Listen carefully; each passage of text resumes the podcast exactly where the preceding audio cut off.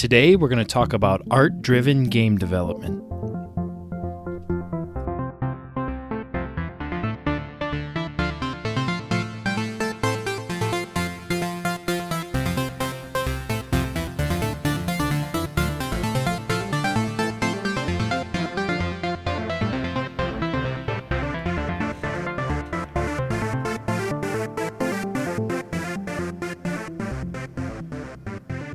Everyone, welcome to the 59th episode of the Game Dev Field Guide. I am your host, Zachavelli. You can find me on Twitter at underscore Zachavelli underscore and tune in for game dev streams on Monday, Wednesday, and Friday at noon Eastern, and that's at twitch.tv slash Zachavelli underscore. Lastly, I want to mention that we do have a community Discord, and we're almost up to a thousand members. Once we get to a thousand members, we'll be taking some votes and figuring out if there's some changes we want to make going forward. I think largely the goal will still be the same. We just want to maybe make some updates. So if you want to be part of that vote, make sure that you're in the community Discord. I'll leave a link for it in the show notes. With the intro out of the way, let's go on over to the Game Dev Challenge. The Game Dev Challenge is the part of the show where I provide a prompt for the listeners, and it's intended as like a 15 to 30 minute exercise that kind of reinforces the themes of the topic of the episode. You then post your exercise or theme or your submission, rather, to the Game Dev Challenge channel on the community Discord. We vote on which one is our favorite, and we read the winner on the next episode. Last episode's Game Dev Challenge was to come up with a game mechanic or entire game targeted for mobile that separates the action and the input. Remember, last episode was about mobile game development, and I said that I think one of the key things that really works for mobile games is separating the action and the input. Because it's such a small screen, you can't really have like the inputs of the game happening at the same time as the action. You want to try and separate them so that your fingers aren't covering what you're supposed to be looking at. So, yeah, the winner of the episode 58 Game Dev Challenge is Bastis. Bastis's post says this was inspired by Zachavelli's story about his inspiration for Bounce Shot. He used to play a game as a kid where you bounce ping pong balls off random things into a cup. In this game, the ball is shot from a fixed position with fixed velocity and angle. The target is also fixed. The objective of the game is to carefully place and rotate objects like pots, pans, leaf blowers, sleeping turtles. that's a that's a, a, strange organization of objects, but nonetheless, uh, carefully place the objects for the ball to bounce on. When you're happy with the placement, you hit the button and shoot the ball. If the ball misses the target, you can rearrange the objects and try again. As the game progresses, you get more difficult levels like longer distances and more obstacles, but you also gain access to more kinds of objects to place for more varied gameplay. Additionally, when the ball is in motion, you can swipe anywhere on the screen to add a gust of wind in that direction. That way, you can potentially save an otherwise missed shot. This separates the input and action in two ways. Most of the input is done before the action starts in the game loop, and for the wind, you can swipe on a part of the screen where nothing important is going on. I think Bastis has designed a game loop that works really well uh, for a mobile game because, like he said, it separates the actions and the inputs. If you think about it, you'll have one part of the game loop where you're setting things up. In other words, not a lot of action is happening. You're just kind of moving things and placing and getting everything right for the ball to bounce on. And then I assume you press like a go button or something like that. And that's when the action happens. And then you can just hold your phone and watch it play out. I also like this idea because it has a very tight uh, core game loop, which I think works well on mobile. That sort of game loop of quick iterations, especially for like puzzles games or physics puzzle games like this one, and I'm sure you've seen the ads for all the other physics puzzle games. I think what attracts so many people to those on the mobile platform is that they have a quick core game loop. So if you can only play for 15 minutes, you get uh, all the way through the loop like a bunch of times in that 15 minute session. So yeah, congrats to Bastis for winning the episode 58 Game Dev Challenge. For the episode 59 Game Dev Challenge, I want you to screenshot and submit some test art. Today I'm going to talk about what test art is and the benefits of it and it's been a while actually since we've done an art focused game dev challenge. So I thought this would be a really good opportunity for you to try and make some test art once you learn what it is and screenshot it and submit it. This is the one of those ones where I think you're really going to benefit from participating uh, because it's just straight up practice. So, yeah, even if you don't win the Game Dev Challenge, you're just sharpening your art skill even more and getting used to making test art. So, yeah, if you'd like to participate, just go on over to the community Discord, go to the Game Dev Challenge channel, and submit a screenshot of your test art. With the Game Dev Challenge out of the way, let's move on over to the body of the episode. Today's episode is about art driven game design. And this is something I think I've been thinking about more and more, and I've adapted a few methods from this strategy to my own game development strategies. With that being said, I personally am still very much a game mechanics driven game developer because game mechanics I think are what I'm strong at. Like usually I focus on finding the fun even if it's ugly and then I polish it up later uh, to make it look nice. But what we're going to discover today is that there's something to be said for focusing on the art first and having that drive the game's development. So, yeah, today's episode is going to be one part planning, one part art, one part marketing, and one part game design. And the first thing I want you to realize is that everyone has a process that works for them or their team.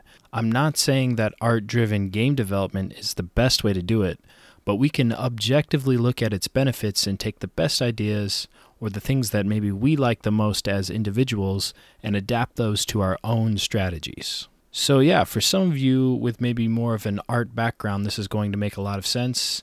And others like me who have strengths in other places, maybe you just want to pick and choose the bits that you think you could use. Either way, let's get started. Let's talk about right up front what is the biggest strength of art driven game development. The strength in my eyes of art driven game development is that it just markets better. Your game gets more attention, and in game dev, attention is key. We all know how easy it is to get lost in the crowd with so many games being released. With art driven game design, you can get attention sooner for your game, and I would say maybe even more attention on the whole.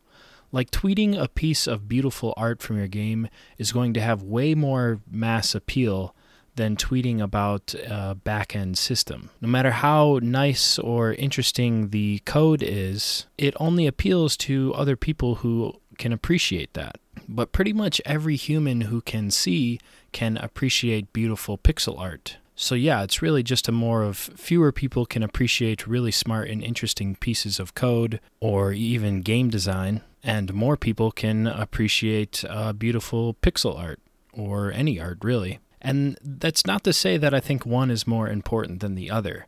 I just think that art, flat out, has more mass appeal. Doing the art first also has several strategic advantages. Starting with art allows you to get material out there for your game and lets you get a buzz going around your game sooner. I think we've talked in the past about the importance of getting a Steam page set up as soon as possible and starting to collect wish lists. And what do you think is going to make for a better Steam page that gets wishlisted? A page that is light on gameplay but has many well drawn pieces of art with GIFs and videos showing the intended gameplay in motion? Or a page with white boxes and stick figures? Maybe it even has a fully functional demo, but still you're looking at just white boxes and stick figures. And I know that there's some of you out there who are saying, well, I would prefer the Stickbox demo. But you have to remember that you're making games for others, and you're making games that you want to get mass attention. And the truth is, I think probably like 8 out of 10 people judge the book by its cover. So if the cover doesn't look nice, i.e., the art, they're not going to care. Speaking of judging the book by its cover, the other thing that doing art first game design allows you to do is find out which cover, so to speak, people like the most. At the end of the day, whether or not someone gives your game a look on Steam is going to majorly depend on art. The art has to be intriguing enough for them to see your game in a pile of others and pick it out. With art first game development, you can find out what kind of cover works first you can develop a look for your game that is going to grab people's attention. And when you do this, you can find out what works and what doesn't. And once you have something that you know works, then you can build the rest of the game. And that conundrum of, well, this is a great game mechanically, but people judge it by its cover, and so they don't buy it, that problem is fixed. Of course, now you kind of have the opposite trap. Uh, well, the game looks great, but mechanically it's very shallow, broken, or bad. But honestly, I think that might be a better problem because, I don't know, it's like heartbreaking to have a game that is mechanically good, but people don't give it a chance because of the art. So, yeah, I guess art first game development makes sure that people are going to give it a chance, so long as you execute on the art design successfully. So, we kind of know what the strengths are, but how do we actually execute on artistically driven game development? Well, let's start with a technique that I adapted to my own design methods called art testing. Art testing is essentially just prototyping the look of your game in the same way you might prototype a game mechanic with bare bones art and polish. You do art testing by prototyping it with bare bones mechanics and functionality. Like the game doesn't really have to work, you just need it to look like it works. You are trying to get a sense of the final look of the game, mostly paying attention to how it looks in motion. I think seeing it as an art prototype really helps. Like, you might have a crazy idea for making a game with claymation graphics, art testing is the perfect opportunity to try it out. Now, there's a few things to consider and evaluate when doing your art testing. The first one is that can you achieve what you are going for? And by this I mean not only are you getting the results you want, but are you getting the results that can be made into a video game? Let's say you want to go for an electric LED forest aesthetic for your game. You jump into Blender and make a super detailed tree object with LED light fashionably strung up on it. Each light has its own light source so that the forest glows with a moving LED light show. It's a really cool idea, and you get it into your game engine of choice and do an art test. It works great and glows just how you want it. But you discover that with just the environment art and maybe a character controller, you're at like 10 frames per second. This is an example of something that looks great but likely won't work as a game. You're already at the bare bones and the frame rate is absolutely tanked. Now, of course, there are some efficiency and performance tweaks you can make, but just keep in mind that you aren't just making art. You're making art for a video game. With this thought in mind, you'll get a sense for how easy this look is going to adapt to a game and how much work it's going to be. I think part of art testing is just getting a sense for the workload that is going to be required to pull off the look. Like, let's say you do lots of intensive changes to the forest of LEDs, and through some really crazy art techniques and a lot of work, you figure out how to get it to look nice at 60 FPS. Maybe the process required some lighting tricks and hand painted textures for each individual tree. Well, you've solved your performance problem but now you have a workload problem because, yeah, your game looks awesome and it runs great, but if it takes you 40 hours every time you want to add a model to the game, that's not really going to be sustainable. And of course, that's a crazy, like, extremist example. Usually, you can make compromises uh, to make something work, but I just wanted to bring to light the considerations you should be making when doing the art test. And the workload to pull off the look is definitely one of those things to consider. One of the other considerations I think you should make is does the art work for the game in the sense of the actual gameplay? Like certain art forms are not going to work for certain game ideas, and it usually comes down to the idea of readability. We've talked about readability in the past, but essentially it's about how fast your player can look at the screen and figure out what's going on. There are certain art forms and art styles, like Cubism, for example, where it takes a second of gazing to really figure out what's going on. And I would call this low readability. In most cases, low readability is bad for games. I think it's actually good for art because you have to look at it and like appreciate it for a lot longer. But for games, it just takes too long. It you can't figure out what's going on uh, at a glance. And it's not that I don't think you couldn't make cubism work, but if you think about it, if you're making an FPS or fighting or platforming game, low readability is going to be super frustrating for your player. Those game genres depend on clear readability so that the player can make quick recognitions and decisions. You don't want the player to be in the middle of a firefight and have to examine the screen in the middle of a tense moment like how you would at an art gallery and stroke their chin thinking, hmm, is that an enemy or a power up? you want them to know right away at a glance. One of the places or pitfalls that I see a lot, especially with platforming games, is low readability in terms of what you can actually jump on. There are some art forms and just some art direction that makes it hard for the player to figure out what is a platform and what isn't a platform. So, this is one of those things I think you should also be aware of when considering readability. Like I said, you certainly could make a low readability thing like cubism work, and art testing might be a place where you would figure this out. Like with a slower paced point and click mystery game, cubism might actually work, and you should use your art test to feel this out.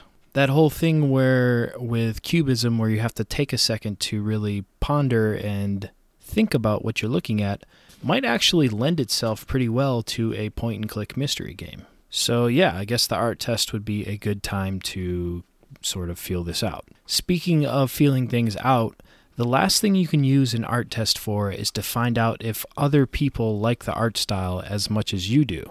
Like we said earlier, the art and aesthetics drive the success of a game. It's a huge factor in someone's mind when they're deciding if they're going to click on your game when they see it on Steam, for example. The beauty of art driven game design and doing this first is that you can get an idea of what kind of art really works for people before building the entire project you can have that hook of interesting aesthetics already built in and design the game around that rather than having the game made and trying to find an art style that works with it technically and mechanically. When you build the game first and then try to adapt an art style to it, you don't have as much data about whether or not it catches people's eyes when you do an art test, a super useful thing to do is to get together a few screenshots and maybe even some bare bones gameplay or just fake gameplay, like put it in a video and just animate it. By that I mean you don't even have to code the actual game. You can just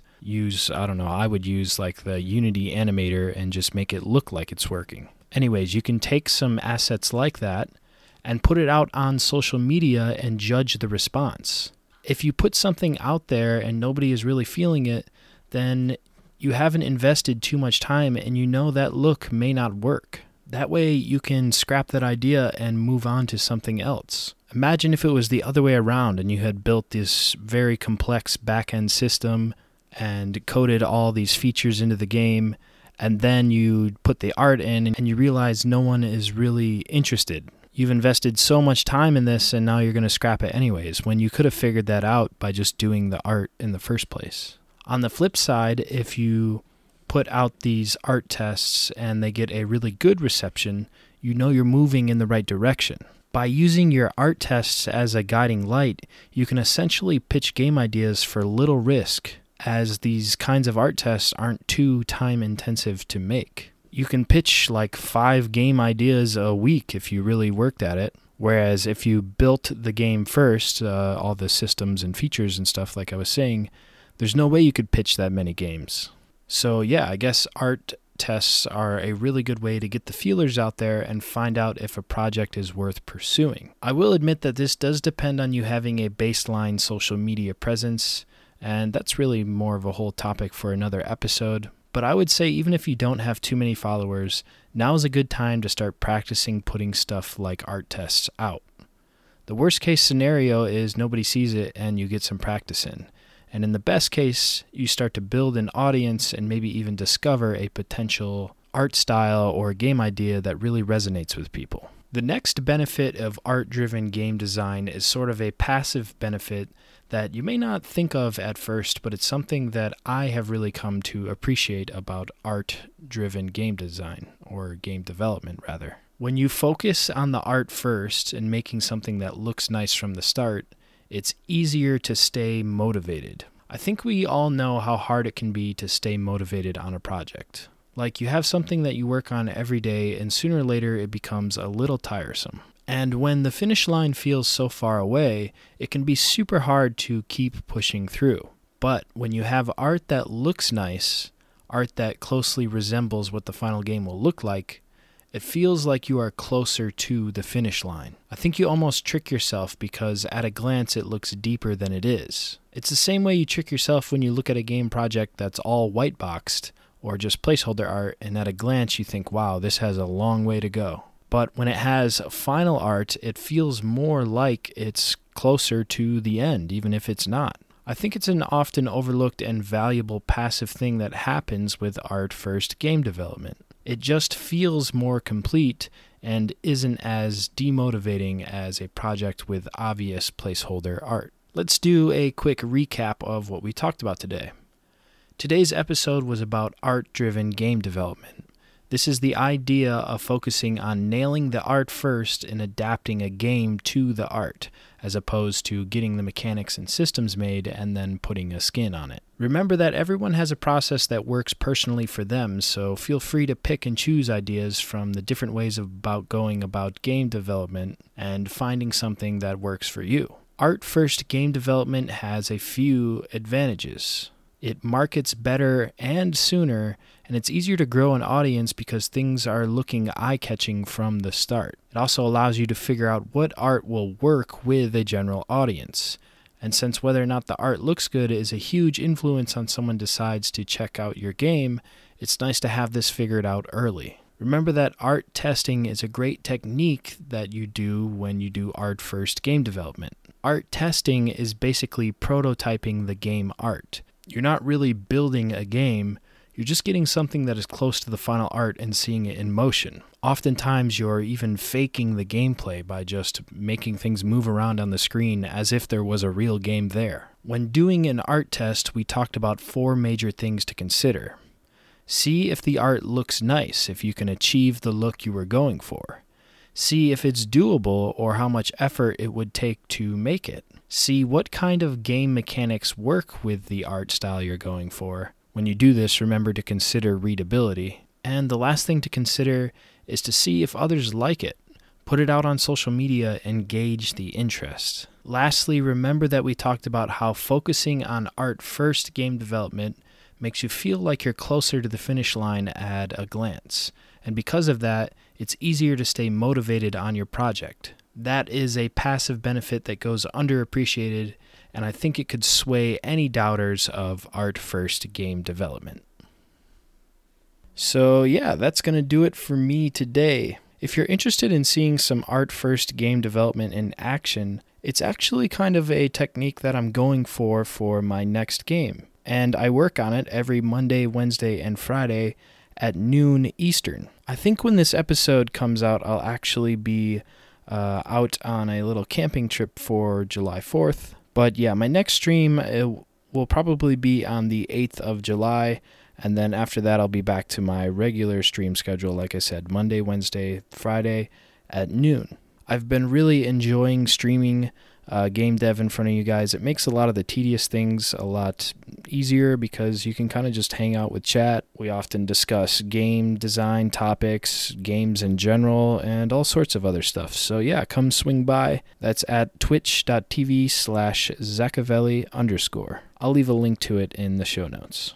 You know where to find me on the other places Twitter at underscore Zachavelli underscore, and on the Discord, there's a link to it in the show notes.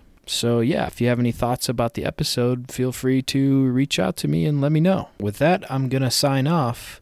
I have been Zachavelli, and my whole cover art argument is kind of blown up by the NES Mega Man art. I can't believe anyone saw that cover and thought, yeah, this game is going to be sweet.